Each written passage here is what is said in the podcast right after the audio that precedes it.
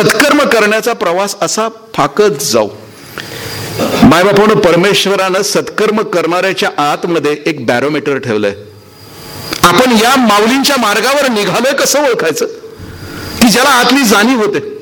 एखादं छोटस काम केलं की आपली छाती फुगते. चांगलं काम केलं की छाती फुगते. म्हणजे ज्याला थँक्यूची सुद्धा अपेक्षा नसते ना असं काम केलं की आपली छाती उगच फुगते. रस्त्यानं निघाला आहात एखादा हमाल गाडी ढकलतोय घामानं भिजलाय तुम्ही तुमची गाडी डाव्या बाजूला लावली त्याला मदत केली त्याला पठारावर घेऊन गेलाय आणि पुन्हा आपल्या गाडीत येऊन बसला ना खूप कसं तरी वाटतात. अशी छाती फुगते. एस टी मधून प्रवास करत आहात एखादी बहीण असेल वयस्कर आई असेल आणि तिला उठून जागा दिला पुण्यापर्यंत चार तासाचा प्रवास झाला तरी पाय दुखलेले असतात पण छाती फुगलेली असते. तया सत्कर्मी रती वाढव. कारण परमेश्वरानं आत बॅरोमीटर ठेवलाय तुम्हाला माहितीये चांगलं काम केलं की छाती फुगते आणि वाईट काम केलं की छाती मुरगळते. म्हणून आतमध्ये बसून तुकोबर असं म्हणतात की उभारून बाहे विठू पालवीत आहे. तुकोबर असं म्हणतात की तो आतला जो कोणी आहे तुमचा साथीदार तो तुम्हाला आशीर्वाद देतो. वा लाडक्या अशीच कामं करण्यासाठी तू जन्माला आलायस की ज्यानं तुझी छाती रोज फुगत जाईल आणि झोपताना तू निवांत झोपत जातील. तया सत्कर्मी रती वाढो भूता परस्परे पडो मैत्र जीवांचे. आणि दोन मोठी माणसं ज्यांचं हृदय शुद्ध झाले ना अशी दोन मोठी माणसं एकमेकाला भेटताना कधी बघितलीत? चोर चोरांना भेटताना तर रोजच भेटतो बघतोय आपण. म्हणजे आपण दुसऱ्याला भेटतो त्यावेळेवरती ते आपलं भेटणंच असतं. तसं पण दोन शुद्ध अंतकरणाची माणसं जर एकमेकाला भेटली तर ते भेटणं मोठं विलक्षण असतं. शुद्ध चिंता अशी शुद्ध अंतकरणाची माणसं या जगामध्ये तयार होत आणि ती एकमेकांना भेटत. भूता परस्परे पडो मैत्र शिवांची दोन शुद्ध अंतकरणाची माणसं कधीतरी भेटलेली बघा.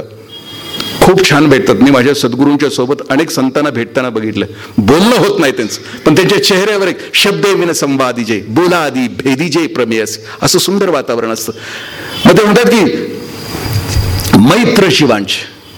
जो शुद्ध अंतकरणाचा होतो त्याच्या मनात सगळ्यांच्या विषयी प्रेम राहत. त्याचं प्रेम असं राहत नाही. माझ्या कुटुंबापुरतं माझ्या जातीपुरतं माझ्या धर्मापुरतं माझ्या प्रांतापुरतं असं त्याचं प्रेम मर्यादित राहत नाही. त्याचं प्रेम सर्वांच्यावर होतो. मैत्र जीवांचे. ही लेकरं आहेतच इथं पण फक्त मैत्र जीवांचे या शब्दाचा थोडासा अर्थ सांगण्यासाठी ॲडिलेड स्टेडियमवर ज्या मुलांना ऐकायला येत नाही बोलायला येत नाही अशा मुलांची एक धावण्याची स्पर्धा होती. आणि त्या धावण्याच्या स्पर्धेमध्ये पंधरा मुलांच्यासाठी शंभर मीटरचा ट्रॅक होता. स्टेडियम खचाखच भरलं होतं. सगळेजण वर बसले होते. त्या मुलांचे आई वडील होते आणखीन खूप जण होतेस आणि ज्यांना ऐकायला येत नव्हतं नीतीने ज्यांच्यावर अन्याय केला होता अशा मुलांची ती स्पर्धा होती. आणि त्या स्पर्धेमध्ये त्या त्यांना निशाणी दाखवण्यात आली आणि ती मुलं निटली निसटली. तिथून निसटली. पळायला सुरुवात झाली. मुलं पळत होती. जो पहिला येणारा मुलगा होता ना त्याच्यापासून फक्त एका पावलावर सीमारेषा होती. पण त्याच्या पावलांना जाणवलं की शेवटचा मुलगा खाली कोसळलाय हादरलेली जमीन त्याच्या पावलांना जाणवली. एक पाऊल टाकलं असलं तर तो आता स्पर्धा जिंकणार होता. स्पर्धा जिंकली असती तर त्याच्या गळ्यामध्ये गोल्ड मेडल पडणार होतं. टाळ्यांचा कडकडाट होता. पण त्यानं स्पर्धा नाही जिंकली. तो थांबला. पहिला थांबला दुसरा थांबला तिसरा चौथा पाचवा सहावा सगळे जर थांबले. सगळेजण परत फिरले. आणि जो शेवटचा खाली पडला होता ना जो शेवटचा खाली पडला होता ना जो शेवटचा खाली पडला होता ना त्याला सगळ्यांनी उचललं. त्याला मध्ये घेतलं. त्याच्या खांद्यावर हात ठेवला. सगळेजण एका रेषेत चालत होते. कुणालाही ती स्पर्धा जिंकायची नव्हती. आणि सगळ्यांनी एकाच वेळेला ती सीमारेषा ओलांडली. टाळ्यांचा कडकडाट होता. स्टेडियममध्ये टाळ्यांचा कडकडाट. खरं तर ही स्पर्धा जिंकली. एकानं जिंकली असती तर एकट्याच्या गळ्यामध्ये. मला कधीतरी वाटतं. आम्ही ज्या देशामध्ये राहतो ज्या लेकरांच्यावर नीतीनं अन्याय केला त्या लेकरांना सुद्धा कळतं की माझ्यातला एक दोस्त पाठीमागं कोसळलाय. मला नाही ही स्पर्धा जिंकायची खोटी स्पर्धा जीवनाची.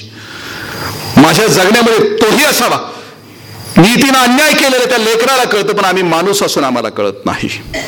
या देशामध्ये अकरा अठ्ठावीस कोट घरामध्ये दिवाळी साजरी नाही होत.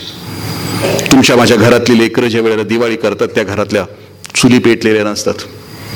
झोपले अजून माळ तापवीत उन्हात काया अजूनही असंख्य नद्या वाहतात इथे वाया इथे नांदती श्रमर्षी या भूमीला शरण नाही ज्ञान गाळते घाम इथे विज्ञान दानव शरण नाही. अशी अवस्था आहे आमच्या आजूबाजूला. इथं दुःख इथं अफार दुःख वाट पाहत आहे. तुमच्या माझ्या आजूबाजूला इतकं अपार दुःख आहे इतकी वेदना आहे आणि निसर्गानं तुम्हाला आम्हाला इतकं सामर्थ्य दिलं. पण एखादेच डॉक्टर येतात की त्यांना वाटतं की नाही हे अश्रू पोसायचे आहेत आपसाला आमच्या डोळ्यामध्ये ती वेदना येत नाही. मग आम्हाला जे मागितलं पुढं पैतृ जीवांच्या या शब्दाचा अर्थ की सगळ्यांच्यावर या जगातला जो कोणी दुःखी आहे जो कोणी वेदनेनं तडफडत आहे तिथं मी जाऊन जाणार आहे. जिथं कमी तिथं मी अशी भावना चित्त शुद्ध असलेला माणूसच हे काम करू शकतो. स्वार्थी माणूस कधीच काम करू शकत नाही. संकुचित लबाड आणि खोटा माणूस इथे येऊ शकत नाही असं माऊलींचं म्हणणं आहे. ते पुढे असं म्हणतात की दुरितांचे तिमिर जावो विश्व स्वधर्म सूर्य पाहो जो जे मानसील तो ते लाहो. कसलं मागितलंय पुढे बघा ना. म्हणजे दुरितांचे दुरित म्हणजे पाप तिमिर म्हणजे अंधार. या जगातला पापाचा अंधार नाही सौ हो. जरा क्षणभर रात्री झोपताना आपण विचार करू की माझ्या मनातला जो पापाचा अंधार आहे तो नाहीसा झाला तर मी किती मोठा होईल मी किती चांगला होईल दुरितांचे तिमिर असा अवघ्या जगातल्या सगळ्यांच्या अंतःकरणातलं जर पाप नाहीस झालं तर तो कसा होईल? सगळं जग. दुरिता आणि ही मागणं आहे माऊलींचं. दुरितांचे तिमिर जाओ. विश्व स्वधर्म सूर्य पाहू. म्हणजे इथं जन्माला आलेल्या प्रत्येक माणसानं स्वतःच्या वाट्याला आलेलं जे काम आहे ते काम पूर्णत्वानं करावं. माझ्या घरात माझ्या दारात मी जो मी कोण आहे? मला जे काम सांगितलं ते मी खूप परफेक्शन चांगल्या पद्धतीनं परफेक्शन एक्सलन्सनं करावं. चांगल्या पद्धतीनं केलं. स्वधर्म जो बापा तो नित्य यज्ञ जाण पा. म्हणून तेथ पापा संचारून आहे समज. तो आमच्या वाट्याला आलेला आम्ही स्वतःचं कर्म नीटपणानं चांगुलपणानं केलं तर स्वधर्म विश्व स्वधर्म सूर्य पाव आमच्या आयुष्यात ज्ञानाचा प्रकाश फाकतो असं माऊली म्हणतात. विश्व स्वधर्म सूर्य पाहो. जो जे वांछील तो ते लाहो प्राणी जातो. मला लहानपणी पसायदान म्हणताना असं वाटायचं की माऊलीनं असं म्हणायचं का जो जे वांचील तो ते लावो. म्हणजे ज्याला जे पाहिजे ते मिळावं. कसं मिळणार? म्हणजे आत्ताच्या नगरपालिकेच्या इलेक्शनमध्ये प्रत्येकालाच वाटत होतं मी नगराध्यक्ष व्हावं. प्रत्येकालाच वाटत होतं. मग ते कसं मिळणार? हे असं माऊलीनं म्हणायचं होतं का की मटक्यावाल्याला मटका लागो लॉटरीवाल्याला लॉटरी लागो. जो जे वांचील तो ते लाव. ह्या जगाच्या प्रत्येकाच्या अंतकरणामध्ये इच्छा येते त्याला नाही. माऊलीनं असं म्हणता की जो जे वांची म्हणजे त्याचा अंतकरण इतकं विशाल होऊन जाईल की तो दुसऱ्याच्या सुखामध्ये सुखी होईल. दुसऱ्याच्या दुःखामध्ये दुःखी होईल. म्हणजे शेजाऱ्यानं जर गाडी आणली तर हा त्याच्या गाडी पुढे बिब्बा लिंबू टाकणार नाही. हा काय करेल? शेजाऱ्यानं जर गाडी आणली तर पहिल्यांदा आपण निरंजन घेऊन बाहेर जाईल. आपण. आणि गाडी स्वतः पहिल्यांदा पूजा करेल. आणि म्हणेल वा तुमची गाडी ती माझीच गाडी. उद्या कर उद्या करून बघा प्रयोग. मग विशाल अंतकरणाचा असं त्याचा अर्थच असा आहे की तुमची गाडी ती माझी गाडी. याचा अर्थ की जो जे वांसील तो ते लाहू प्राणी जात. या जगात तो इतका मोठ्या अंतकरणाचा होईल की तो दुसऱ्याच्या सुखाने सुखावील आणि दुसऱ्याच्या दुःखाने दुःखी होईल. इतका सिद्ध चित्ताचा तो होईल. पुढे ते असं म्हणतात की वर्षत सकळ मंगळी ईश्वर निष्ठांची मांदियाळी अनवरत भूमंडळी भेट तू तया भूत. इथून पुढं पसायदानातला दुसरा टर्न आहे. इथं माऊली चेंज होत आहेत इथं माऊलीने असं वळण दिलं या प्रार्थना ते म्हणतात की आता ज्याचं चित्त शुद्ध झालंय जो पवित्र अंतकरणाचा झालाय त्याला कशी माणसं भेटतील? माझे सद्गुरू सांगायचे की the thought world is more real than real world विचारांचं जग हे वास्तव जगापेक्षा खूप खरं असतं. म्हणजे तुमचे जसे मैतर तसे तुम्ही असतात. किंवा तुम्ही तसे तुमचे मैतर असतात. त्या त्या विचाराची माणसं त्या त्या विचाराच्या माणसाला भेटतात असं म्हणतात. म्हणजे उदाहरणार्थ सरपंचाला सरपंच भेटेल आमदाराला आमदार खासदाराला खासदार. हे ते रिअल वर्ल्ड झालं. पण इथं तसं नाही म्हणायचं. माऊलीला असं म्हणायचं की चित्त शुद्ध झालेल्या माणसाला चित्त शुद्ध झालेले संत भेटावेत. मगाशी ताईने सांगितले की संत वेगळे असतात. संताची डेफिनेशन काय? डोक्यानं मोठा तो पंत अंतकरणानं मोठा तो संत अंतकरणानं मोठा तो संत. आणि या दोन्ही मध्ये नाही तो जंत ते नुसतं वळवळ वळवळ करते खातय पितय चांगली चुंगली कपडे घालतय चांगल्या चुंगल्या गाडीत गाडीतनं हिंडते आणि जे सगळीकडे जाते त्याला म्हणायचं की जंत जे नुसतं वळवळतं. ज्याचा फक्त शरीरावर शरीर धर्म पुरवण्यासाठी ज्याचा जगणं आहे तो म्हणायचं की जंत. मग माऊली असं पुढे म्हणतात की वर्ष तर सकाळ मंगळी ज्याचं चित्त शुद्ध झालंय त्या चित्त शुद्ध झालेल्या माणसाला कशी माणसं भेटतील? इथून पुढचं वर्णन आहे ते संतांचं वर्णन आहे. जर तुमचं चित्त शुद्ध झालं असेल तर ह्या वर्णनाची माणसं तुम्हाला भेटायला सुरुवात झाली तर समजून चाला की तुमचा प्रवास प्रकाशाकडे निघाला तुमचा प्रवास ज्ञानाकडे निघाला. मग संत कसे असतात त्याचं वर्णन केलंय. त्याला अशी माणसं भेटतील की वर्ष तर सकळ मंगळी ईश्वर निष्ठांची मांदियाळी. संतांचं वर्णन केलंय. संतांची पहिली डेफिनेशन सांगली संत हे पावसासारखे असतात. वर्षत सकळ मंगळी. संत भेद करत नाहीत. कोणताही भेद हा श्रीमंत हा गरीब. हा पापी हा पुण्यवान. हा श्रीमंत हा गरीब. ठाकुरांना भेटायला फक्त श्रीमंत आणि साधक जायचे. विवेकानंदांनी एक पत्र लिहिलंय ठाकुरांना. तुम्हाला जर भेटायला फक्त श्रीमंत आणि साधक येणार असतील तर तुम्ही माझे गुरुच नाही आहेत तुम्हाला भेटायला येणारे जर पापी असतील दुरीत असतील दुःखानं आर्ततेनं पिडलेले असतील तर तुम्ही माझे खरे गुरु आहात. मग संत असतात ते वर्ष तर सकळ मंगळी ते कधी भेद नाहीत करत. मी कित्येक संत बघतो की फक्त श्रीमंतांच्याच घरात येत. दुसऱ्याच्या घरात जातच नाहीत. आणि गेल्यानंतर पाद्यपूजेला पन्नास हजार.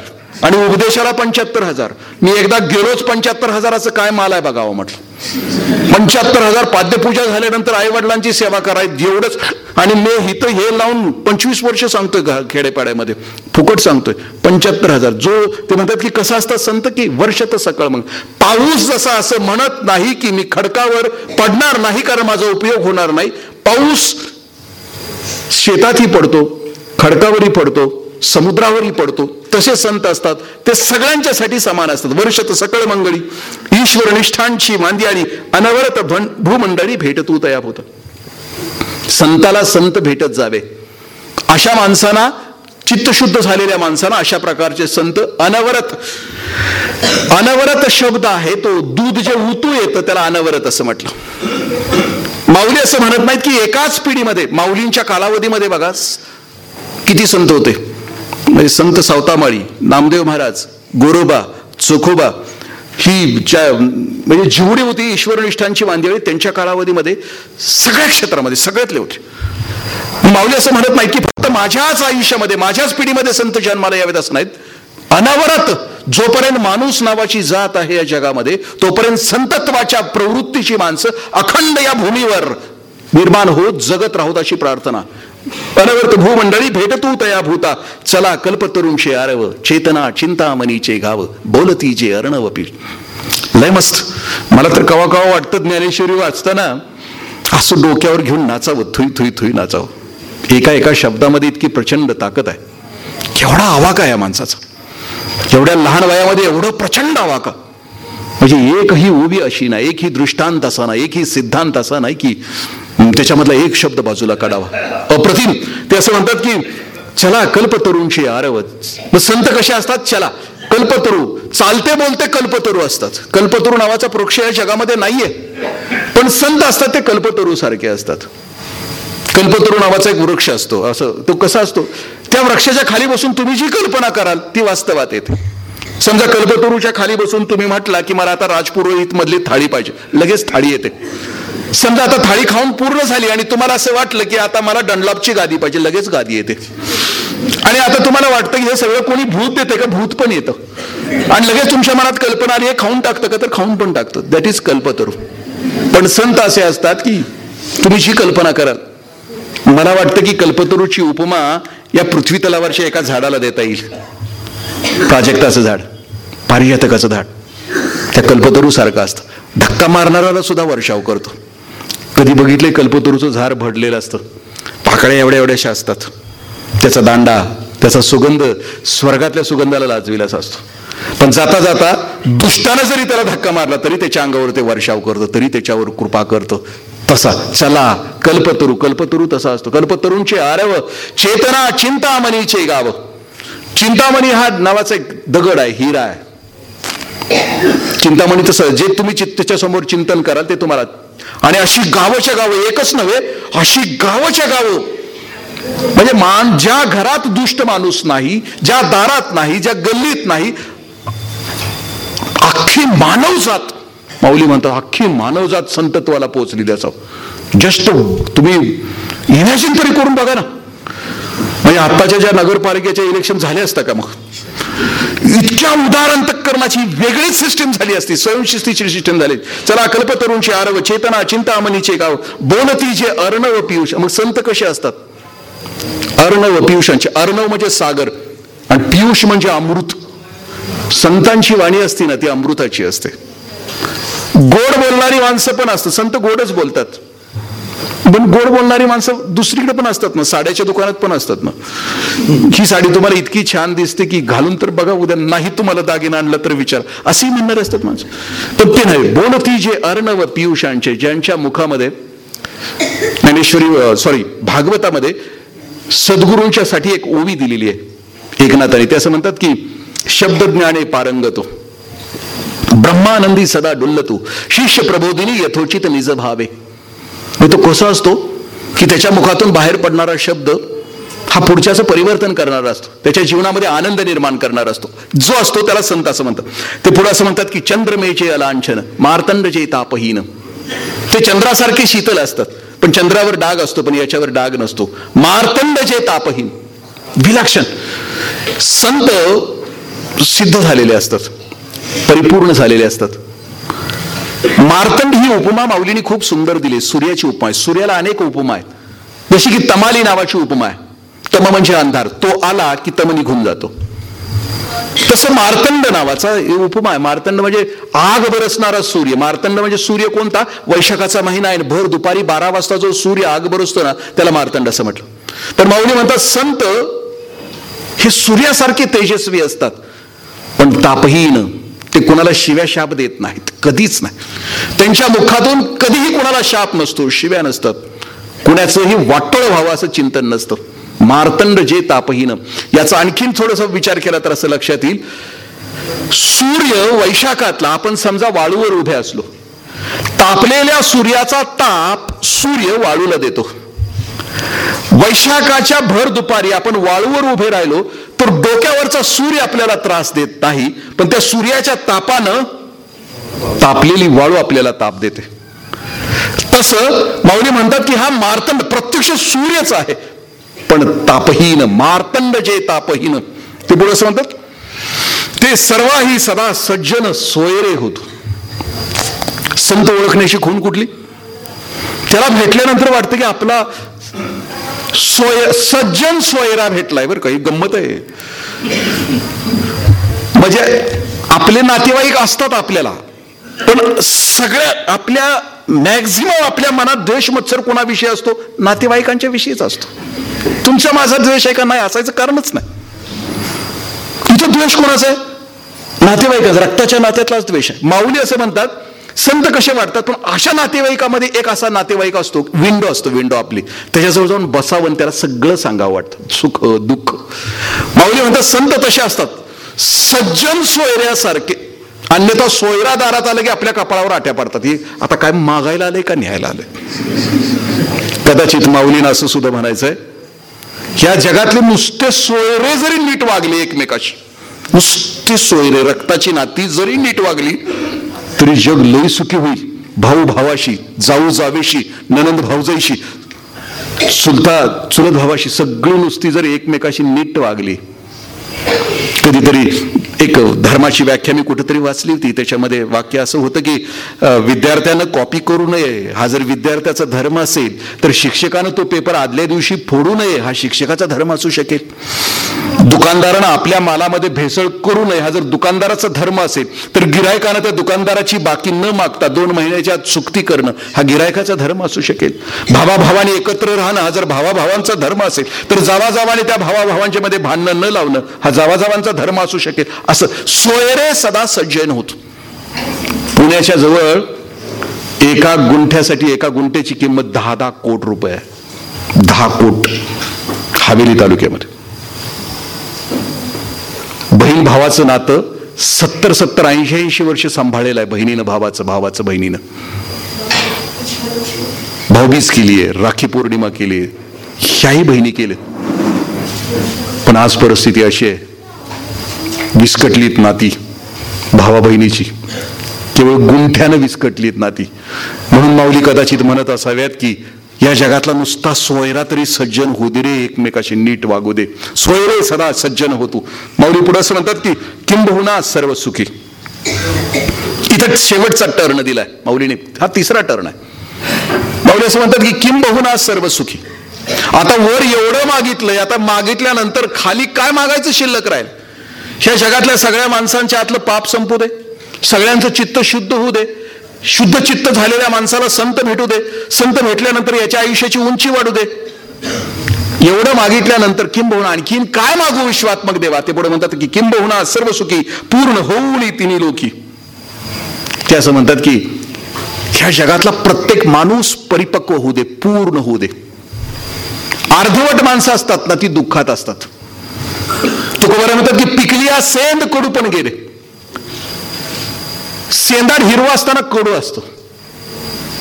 तशी माणसं हिरवी असताना एकमेकाला बोचतात टोचतात.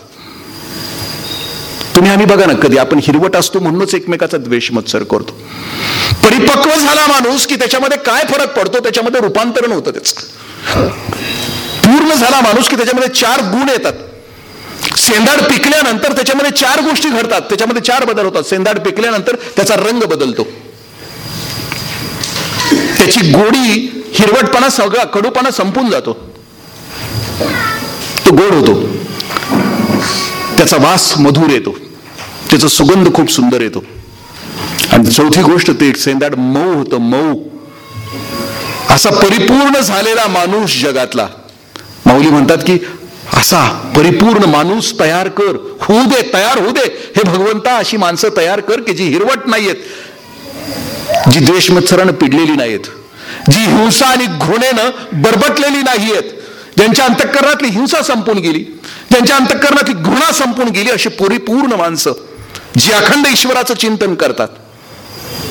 अशी.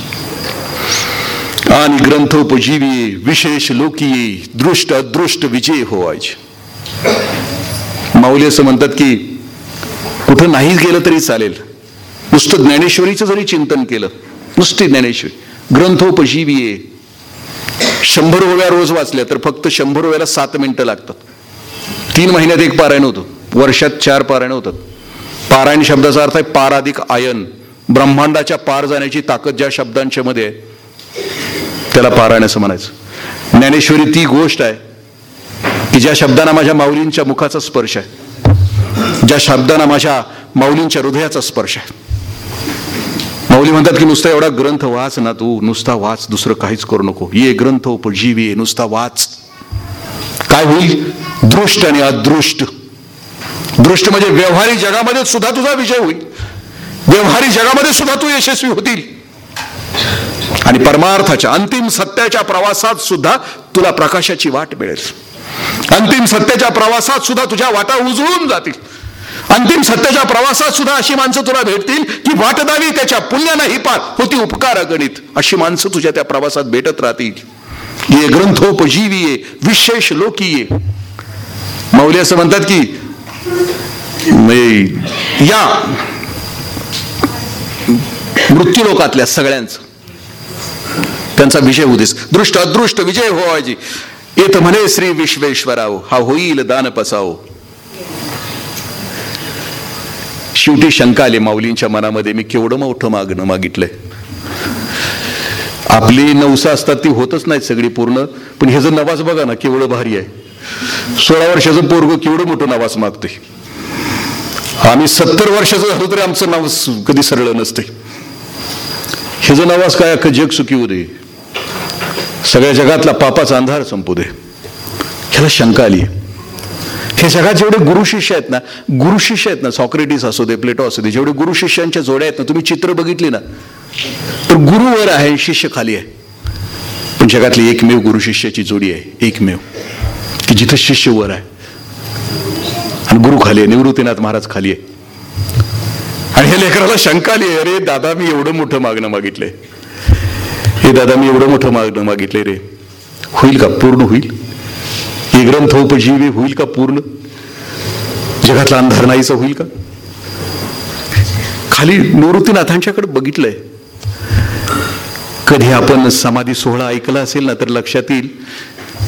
एकविसाव्या वर्षी या लेकरानं जाहीर केलं पंढरीमध्ये की आता जाणं आहे आम्हाला. नामदेव महाराजांना सांगितलं रे निघालोय. नामदेव महाराज म्हणजे कुठं? ते म्हटलं रे संपलं ना. काम संपलं की निघून जावं. एकविसाव्या वर्षी या बाळाचं काम संपलं आणि तिनं निर्णय घेतला की जायचं. आमचं काम संपलं तरी आम्ही जात नाही. कारण काम काय आयुष्याचं आम्हाला कधीच कळालेलं नाही. पण या मोठ्या माणसाला आपल्या या पृथ्वीतलावरचं काम काय आहे समजलेलं असतं काम संपलं की आता मी इथलं व्याख्यान झालं की निघून जावं नाही तर मला इथं कोण ठेवणार नाही. काम संपलं की निघून जावं कोण ठेवणार? तसं आपल्या या पृथ्वीतलावरचं काम संपलं की निघून जावं जाहीर केलं आणि जाहीर केल्यानंतर पंढरीला एकादशीला जमलेली सगळ्या वारकऱ्यांचा पोहा निघाला ना आळंदीकडं. सगळी होती. आळंदीला जाताना सगळा वैष्णवांचा मेळा होता. रे एकवीस वर्षाचं बाळ संजीवन समाधीला निघाले. कळाल्याबरोबर सगळे पंढरीचे वारकरी निघाले ना आळंदीला. आणि जात असताना एक प्रत्येकाचं पाऊल होतं ना. पाऊल पडताना एक पाऊल सुखाचं होतं आणि एक पाऊल दुःखाचं होतं. सुखाचं यासाठी होतं की एका कैवल्याचा पुतळा त्याच्याबरोबर चालतोय. प्रगटला भूतळा. त्याच्याबरोबर चालत निघालो. एका महापुरुषाच्या बरोबर पदयात्रा कुणाबरोबर असावी? सांगितलंय त्यांनी. त्याच्याबरोबर आमच्या कुणाबरोबर असतात? सांगायचं नाही आपल्याला. निघालोय आम्ही त्यांच्याबरोबर. एक पाऊल सुखामध्ये आहे आणि एक पाऊल दुःखामध्ये आहे. सुखामध्ये यासाठी की संतांच्या बरोबर चालणं आहे दुःख या गोष्टीचा की पुन्हा हा चेहरा दिसणार नाही. पुन्हा हा कैवल्याचा पुतळा दिसणार नाही. अनंत कोलाहलामध्ये हा वैष्णवांचा मेळा पंढ आळंदीमध्ये पोहोचला. आळंदीमध्ये त्या त्रयोदशीच्या सकाळी माऊली समाधीस्थ होण्यासाठी त्या इंद्रायणीमध्ये उतरलेत. लिहिणाऱ्यानं खूप सुंदर लिहिलंय की ज्या क्षणाला माऊली उतरल्या त्या इंद्रायणीमध्ये ती इंद्रायणी उचंबळून वर आली. माऊलींच्या पायाला स्पर्श केला कारण पुन्हा होणार नव्हता. तिला सुद्धा जाणवलं होतं. माऊली निघाल्या समाधी स्थळाकडं नामदेव महाराजांच्या मुलांनी साडेतीन पावलं टाकून हे समाधीपीठ सजवलंय. तिकडं जात असताना प्रत्येकाला नमस्कार करत निघाली आहे माऊली. प्रत्येक. विश्वरूप आहेत पहिले प्रत्येक जण महेशाची रूप आहे. असलेल्या प्रत्येकाला नमस्कार करत पुढे निघाले. तर पंधरा वर्षाची धाकटी बहीण पळत आली. आणि माऊलींच्या कमरेला मिठी मारली. ए दादा कुठे निघाला? जाऊ नको ना रे. तिला माहिती आहे तरी ती म्हणते नाही ना. ए दादा जाऊ नको ना. थांब ना. तुझ्या एका शब्दानं हजारांच्या आयुष्याचं कल्याण होतं. कुठं निघाला? हा भाऊ आपल्या धाकट्या बहिणीचा हात बाजूला करतो म्हणजे जाऊ दे ना. तू त्या काय सांगितलंस त्या चांगदेवाला? आत्मा अमर आहे देह नश्वर आहे. मग मला कशाला अडकवते? चल ना बाजूला बाजूला सरकवतो सतरा वर्षाचा तो भाऊ सो सोपान काका समोरून येतोय तो आणि मा, माऊलींच्या कमरेला मिठी मारतोय. तो म्हणतो थांबणारे दादा कुठं निघाला? थांबणारे त्या नेवासेच्या काठावर तू अमृतानुभव सांगितलंस आणि अमृतानुभवाची शेवटची गोडी द्यायच्या अगोदर तू निघालास कुठं? थांबणारे दादा. त्याला सांगितलं ओम नमो जे आद्या वेद प्रतिपाद्या जय जय स्वसम वेद्या रे स्वसम वेद देत तू कशाला माझी वाट बघतो? आणि तू कशाला काळजी करतो? माझ्या शब्दांना सुद्धा तू जखडून राहू नको तो सरक बाजूला सोपान काकाला बाजूला केलं आणि ज्या समाधी पीठाच्या समोर दोघं जण उभी आहेत नामदेव महाराज उभे आहेत आणि निवृत्तीनाथ महाराज उभे आहेत. निवृत्तीनाथ महाराज मोठा भाऊ आहे गुरु आहे. धाकटा आपल्या अगोदर निघाले संजीवन समाधी घेऊन नामदेव महाराजांचा आमच्यावर खूप मोठे उपकार आहेत. ही चार भावंडनं गेली ना त्यांच्या समाधीचं वर्णन केलंय. समाधीपीठ नावाचं प्रकरण आहे. आखोद एका हॉल आहे रनिंग कॉमेंट्री आहे. हे ज्या वेळेला निघाले ना त्यावेळेला वर्णन केलंय. निवृत्तीनाथ मोठ्या भावाच्या मनाची अवस्था कशी झाली? या गुरुच्या मनाची अवस्था कशी झाली?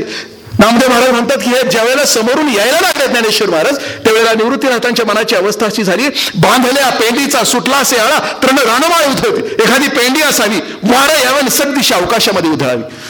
बांधल्या तळ्याचा फुटला असे पाट ओघ बारा वाटे मुरडतात. म्हणजे एखादं बांधलेलं तळ असावं ते फाट फुटावं आणि त्याचं पाणी असं रानमाळ उघडावं तशी अवस्था एका मोठ्या भावाची झाली.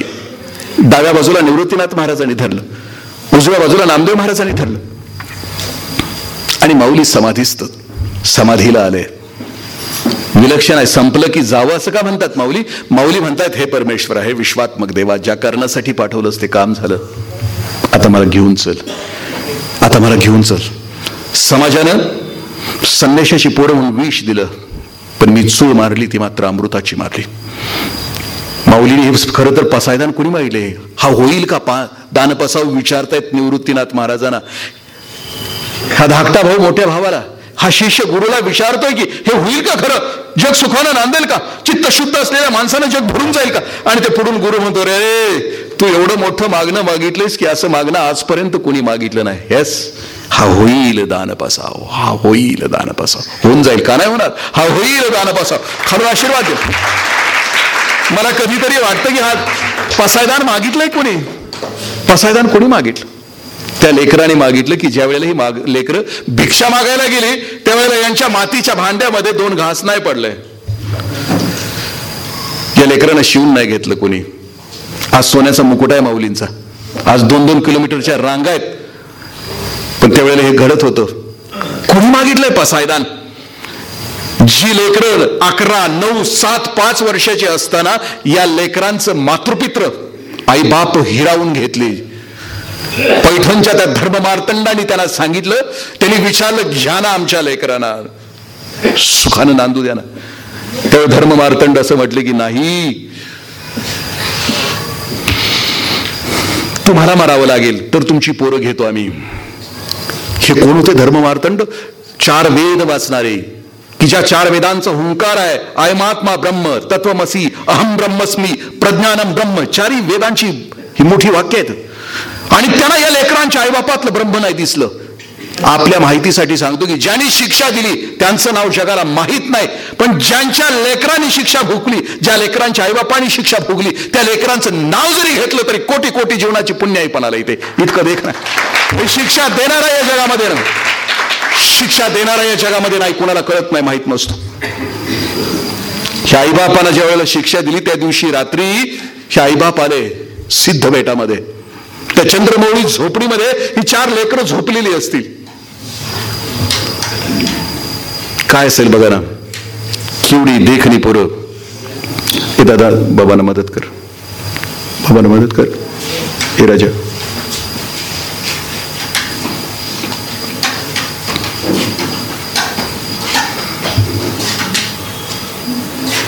कुठपर्यंत आलो मी? हा. नाही तुम्ही इथंच आहे का बघितलं? आज जय मल्हार नसते ना? नाहीतर ती नाहीतर तिकडं अरे सगळं सांगण्यासाठी असावं लागतं ना. नाहीतर तुमची मन तिकडं माणसाचं काय झालं बानूचं काय झालं? अरे इथं काय चाललंय मला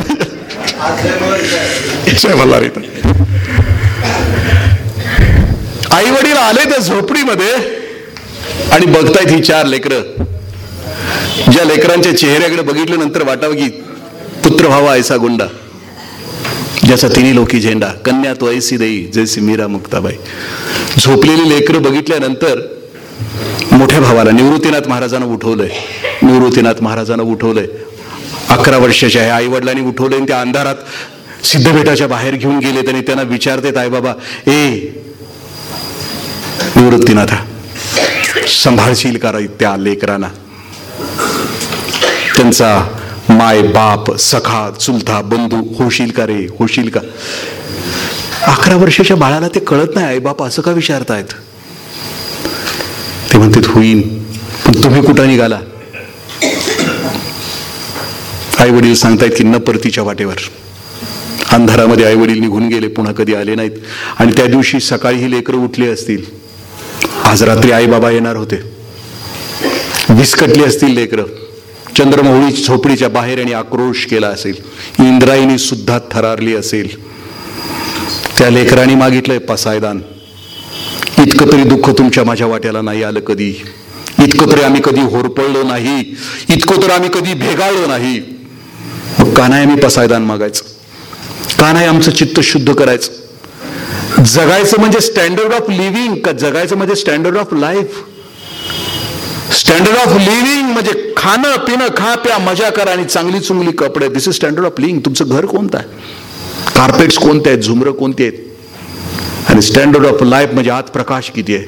आत उदात्तता किती आहे? आत भव्यता किती आहे, आत प्रेम किती रसरसून भरलंय?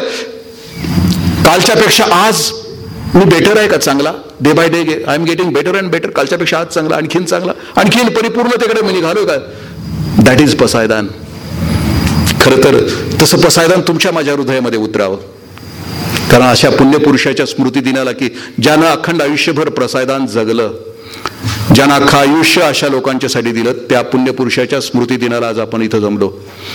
त्यांनाही वंदन करतो. आणि खरं तर ज्ञानेश्वरी हा माझा विषय नाहीये. मला नाही ज्ञानेश्वरी समजत पण असं असतं ना की जी गुंड माणसं असतात ना ती त्यांना एटिकेट्स अँड मॅनर्स नसतात. ते कुणाच्याही केबिनमध्ये घुसतात. तसा इंद्रजी देशमुख नावाचा गुंड मगाच्या सव्वा तासापासून सव्वा ते दीड तासापासून ह्या पसायदानाच्या केबिनमध्ये धुमाकूळ घालतोय.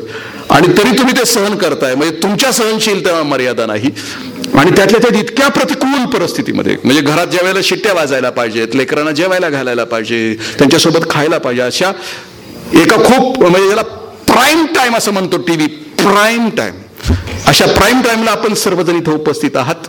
आपल्या सगळ्यांच्या पायावर डोकं ठेवतो. कुठं चुकलं असेल तर क्षमा मागतो. एखादा कठोर शब्द गेला असेल तरी क्षमा मागतो.